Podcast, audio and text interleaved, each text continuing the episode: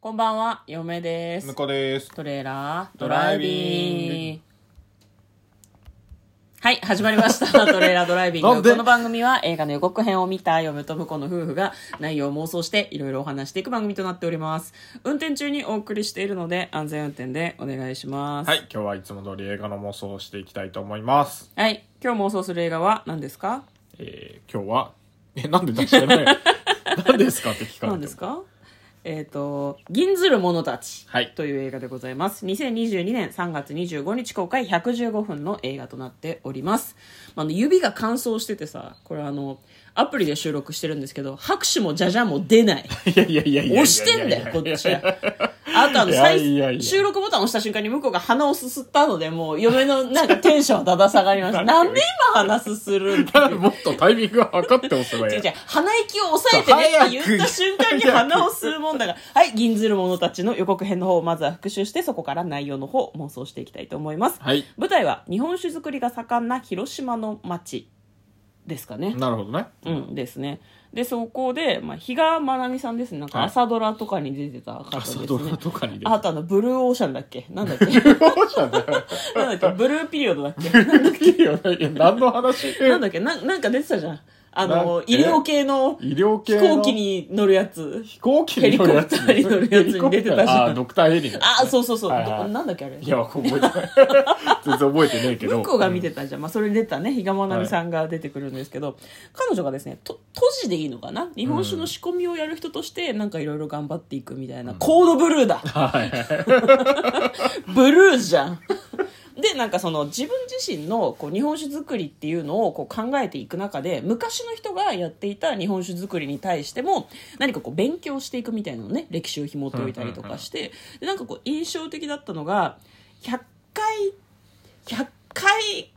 試して1000回諦めるだけ 諦めんじゃねえよなんかそんなようなことをですね100回試して1000回やるっていう作るっていうことねあおおそうだっけいやわかんないけどなんかすごいねいい言葉があってねそれにすごいなんか比嘉さんが感銘を受けるみたいなシーンもございました、 はいでは内容の方妄想していきましょ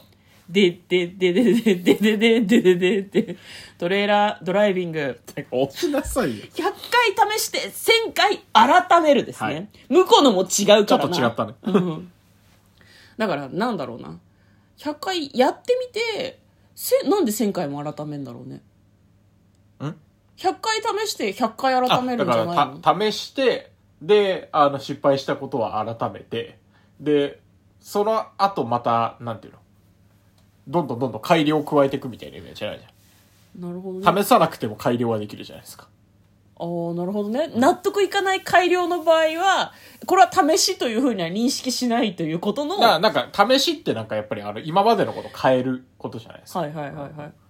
ああなるほどね失敗するかもしれないけどやってみるっていうのは100回やりましょう嫁はねあの今説明してもらってるんだけど全然納得できないから100回試して1000回改めるってどういうことだろうなっていあうじゃあのこをれ映画見に行ったら分かるじゃないですかまあねこれどう,、どうなるんでしょうね幻の酒を作り上げるのかな比嘉さんがいやーそれは夏子の酒でしょ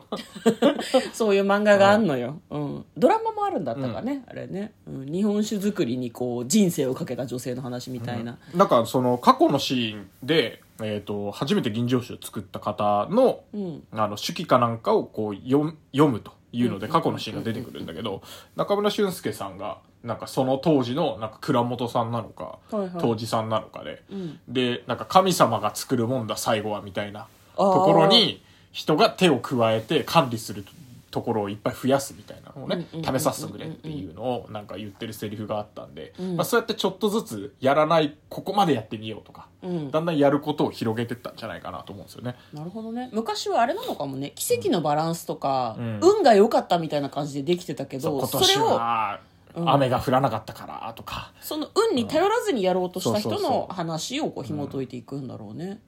まあじゃあ何比嘉さんはストーリーテラーみたいなこと過去の話の方がメインなのかなじゃあもしかしていやでもやっぱり自分っていうか比嘉さんもあのー何蔵元に入ってお酒を作らせてくれみたいなのを言ってるシーンがあったから、じゃあその真髄とは何かみたいなところうんうんうんで過去の手記を見て、うんで自分でも最後は酒造りするんじゃないですかやっぱり。なるほどねじゃあその酒に当時のなんていうのかなその蔵元の名前をつけたりするかもしれない、ね、ああいいっすねその酒の発表の時にそのラベルのところが、そのその人の名前になってるみドたゥいな、ドゥとかね、ううんん、わかんない100選とかでもいいかもね100選回試して100 1000回改百める視だから旋回ねそうそうそうそうそうそういうような展開なんじゃないですかね、はいいはいはいはいいいですねい、い話やー日本史の勉強になるそのお仕事映画みたいな感じになってるといいなと思いますけどね、まあそうだね、う向こうは十分もう夏子の酒で勉強したんじゃないですかいやーでもやっぱり漫画でしかも読んでから結構だいぶ経ってるからあーまたね映像でも映勉強像したでいっていうも見てあのあーなるほどな実際はこういう 感じなのかってい